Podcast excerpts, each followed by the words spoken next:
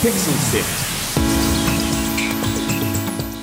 Hello and welcome to Pixel Sift. My name is Gianni. Thanks for joining us. Now, if this is your first time listening to the show, welcome. On Pixel Sift, we speak to the creative minds in video games and interactive media to find out their stories. What does it actually take to make those experiences that you love? Now, one of the biggest names in game development is the legendary John Romero. Chances are, if you've played a video game, you'll know uh, or, or have experienced one that John has worked on. Titles such as Doom, Wolfenstein, Commander Keen, Red Faction, the infamous Daikatana, and much, much more. John had a hand in making. Now, I had the opportunity to speak to John Romero as part of the XRWA festival late last year, and he jumped at the opportunity to answer my questions about what games were like to make back in the 80s and 90s, what he thinks about Microsoft buying up Bethesda, which id Software, a company that he co founded, is now a part, and what it feels like to influence so many other game developers. We speak a little bit about his new game. Uh, it's called Empire of Sin, that he co created with his wife Brenda Romero, a legendary game developer in her own right. Let's jump into that conversation now. Uh, John, I just wanted to ask you've just released the brand new game Empire of Sin. It came out this week. Um, it's a strategy game for people who haven't come across it, set in sort of prohibition era uh, US. You control a mob boss. And can you tell me a little bit about how some of those lessons uh, and those core principles you've talked about uh, applied to the development of this uh, new game that's just come out?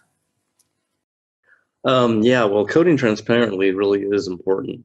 So when we were making the game, um, we made sure that our um, engineers had a lot of communication with each other. So they would do um, code planning together. They would sit next to each other and kind of plan the, the the way the next feature was going to work. They would talk over the way the, the game used memory, um, if it was fast enough. You know, speed is always a concern. Um, and we have code reviews every time we check in code. So we make sure that before anyone checks code into the uh, the Perforce repo that there's a review by another programmer of the code line by line uh, to ensure that there aren't any you know mistakes and you know some obvious mistakes in what's been typed um, or any you know interactions with other parts of the game that that that that person may know about.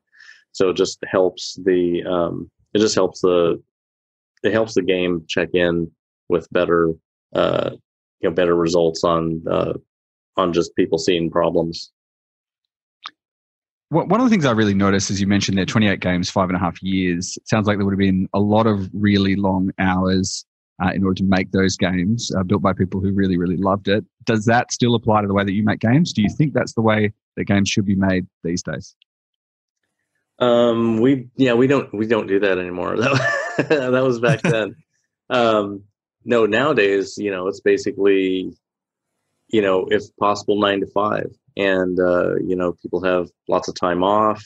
You know, people can't do good work if they're working too long and too late. So even when, if people, you know, people are self driven to work later, we don't ever make people work late. And if they are working late, um, they know that if they get if they start getting tired, they need to stop because it could actually hurt the code base uh, if they continue. So it's important to you know it's important for them to get their thing done, but it's also more important not to actually uh, ruin the time that you just spent, the extra time that you spent by introducing bugs and stuff. So, um, so yeah, we we don't do that, but back then, that's what we did because that's the only thing that we that we wanted to do. You know, uh, most of the people it did had no families, no girlfriends, or anything like that. So everybody was just, you know, working all the time. You know, it was from 10 a.m. to 2 a.m. So, uh, and that was, you know, every day. I think sometimes we may have, might have taken a day or two off on the weekends, but it depends on how close to the end of a game we were. We still hear stories about some of these larger projects working to really punishing schedules uh, as they crunch towards the end of their development process is this something you think that is just a matter of time that the industry is slowly moving away from it, or or is that still the way that games are still being made in the whole? Um, I don't see how it could change really. Um, some companies do that, you know, and and a lot of the reason is because there's a date that your game has been scheduled to be released, and there are a lot of engines running, uh, sales engines, marketing engines, lots of third parties involved, and changing that date is expensive and and sometimes it's it's bad, especially when you're in the holiday season where everybody sells everything. So um, if you're if you're marketing driven, you know, if you're if you're uh, part of a a whole ecosystem where that's really important to release in a quarter or during the holiday season or whatever, because a lot of companies that release a lot of games have lineups and they need to make sure they're consistent. Not everything is falling within a quarter. Um, so because of that, then they will start driving people to like getting stuff done, you know, get more stuff done. And they can't really bring new people on at that stage because those new people wouldn't know anything and it would take away time from the people who do know everything.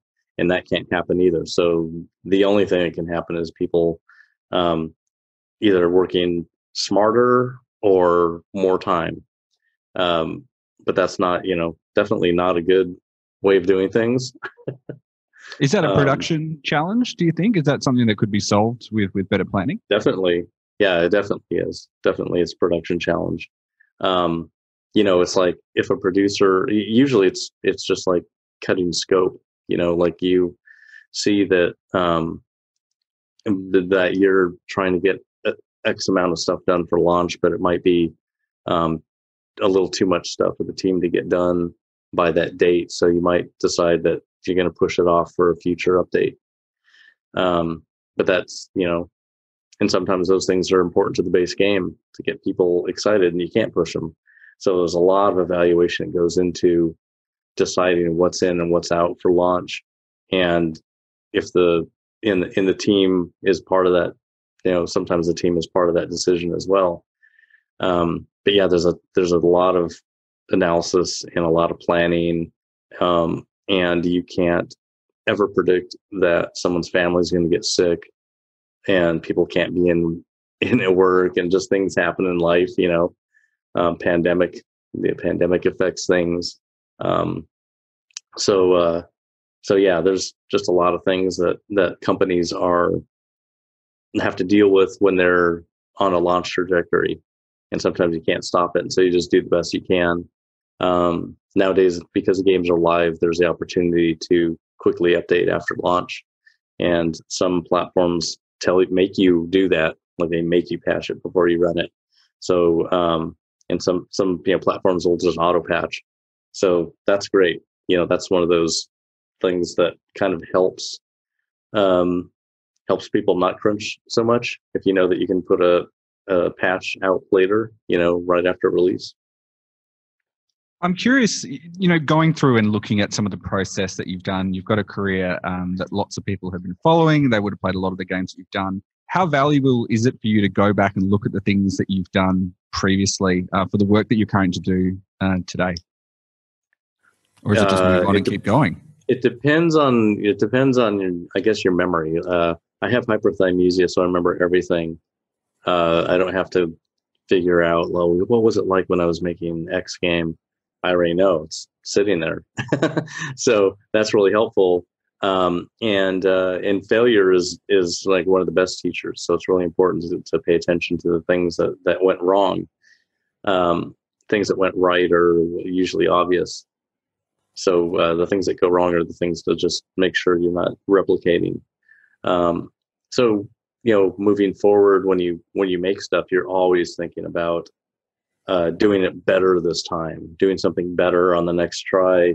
Um, and sometimes you, you know, sometimes you take whatever you learned and try to apply it to a completely different situation when you're doing new things. Uh, usually, you know, I'm always excited about making new things, doing new stuff, and uh, really other games and development um, experience is the best guiding you know guiding light to trying to do things the right way to make sure that this new thing actually comes out right. You talk about kind of working on new projects and you can see the sort of development of, of your career and the type of games you made but i mean last year you released sigil which was a, a mega wad uh, you know that was very part of that history, part of that uh, story that you had there. Why did you want to make uh, a sigil and sort of draw back on some of those earliest days of your game development? Uh, well, it was Doom's 25th anniversary uh, in in uh, 2018. So on the Doom's birthday, I announced that I was making this sigil and that it, that it was going to be released before too long, and that we were going to take pre-orders for uh, two weeks for like boxed editions. And when I was done with it, then I would just upload sigil to the internet for free for people to to, to play and uh, and so if people wanted the box set, it was going to have some stuff that obviously you can't get by downloading downloading off the internet, like my head on a you know pewter statue. You're not downloading that. Um, so it was it was just a it was a fun project. It was a way to celebrate Doom's 25th anniversary, and uh, and so I made it. I made a um, an episode that worked with the original Doom, not Doom 2, and that was uh, to to kind of show that you know you could still make entire episodes and the the, the limited palette of Doom One's design, um, and still do some new things. So I did some new stuff in there, which was important for me to try and do something new uh, with the original Doom that I hadn't done before, and that was basically making those shootable triggers when you're shooting at the Baphomet's eye, and then the shootable triggers would reveal the path forward or would reveal a secret. Uh, so whenever people saw those, they were always shooting at them because they they learned in the almost a tutorial fashion at the beginning that that was important to do. So people were looking for those. The hint of the side of a Baphomet's eye somewhere was always important, um, and it made it really fun to explore levels because you're always looking for that stuff. Um, so yeah, it was, and I did a lot of really um, interesting stuff with the deathmatch levels as well. So uh, yeah, so that's why I put it out. You know there were a lot of fans out there. The nice thing was that i could put it out there for free. Um, i offer a download version that costs six euro 66 cents. Um, that one includes a soundtrack by buckethead which is one of my favorite uh, musicians. And that plays through the levels while you're playing the game. If you decide to launch it with the the buckethead wad file and uh, and it sounds you know amazing when you're playing Doom with non MIDI music. Uh, it's pretty cool. And those levels were made to those to those songs. Mm. Um, the the Doom modding community is still really active. Um, you know, there's people all around the world. Um, are there any stories that you can share of, people that you've spoken to who, who kind of you know started their career or, or even just found an amazing pastime um, just through modding or, or working on any of your games? Geez, a lot of people. You know, I get I, I when I go to conferences and speak, a lot of people come up and tell me. I get emails all the time telling me Doom was the first game they played. You know, they now are doing stuff in either IT or game programming or some something. You know, I even speak at events that are not game related at all. They're developer events you know where people are programming php or you know css slash html or or you know MongoDB, all these backend services, and these people started because they played Doom. so um, so that's also you know I can just talk at programming conferences or developer conferences. Um, you know, as an example, um, Gearbox Software does Borderlands. Uh, Randy Pitchford started out as a Doom 2 mapper and then he went to work at Apogee slash 3D Realms on Duke Nukem 3D, and then he started Gearbox, and he's been going strong for you know a long time, 20 plus years. Um, but there's a lot of people like that. Splash Damage, um, you name it, like any of the companies that worked on um, id stuff, Gray Matter, and Machine Games, you know, Saber. Uh, those people were all big fans of the franchises, and um, there's there's a lot of them. there's a lot of them. How does that feel? So, such an impact on, I guess, so many careers and, and so many livelihoods. Um, I I love it. You know, um, you know, there's there's a book called Masters of Doom that kind of tells the story of how we how we grew up and made you know id software and made our games and and uh, the, the the big takeaway from the book that a lot of people get is that it's just this really fun, positive roller coaster that that gets people pumped up and they they want to stay up and drink pizza or drink drink Diet Pepsi and eat pizza and just make games because that's what you read about in the book and that's what got us to making the stuff that we made. And um, and a lot of people read it to bring them up out of some you know development funk or um, just a down time for them. Uh, the thing i think that people really like about it is that they really identify themselves in our in, in, in our characters. Like i'm just like these guys. Like i love making games just like them. Like they feel like they could do the exact same thing which is great. So it gives a lot of people um, a lot of hope and encouragement to just keep on doing it. Just keep going. You will reach there. You know, you'll reach that point. Um, so I have, uh, you know, a website where we actually have like posters and stuff of some of those images that you saw, um, and just related uh, Doom and Quake stuff. You know, for people that you can't get any, you know, can't get anywhere else, especially if it's signed. Um, but people like to to kind of point back to to those games and those days and go like that was that was really cool. I want to do that. Is it easier or is it harder making games uh, in 2020 than it was when you first started? You know it's it's just different you know? I can't say it's harder. I mean we have engines now. We don't even have to write those engines. You know back in the day you had to program in 6502 or 8086 assembly language to make things go fast and that was a lot of work.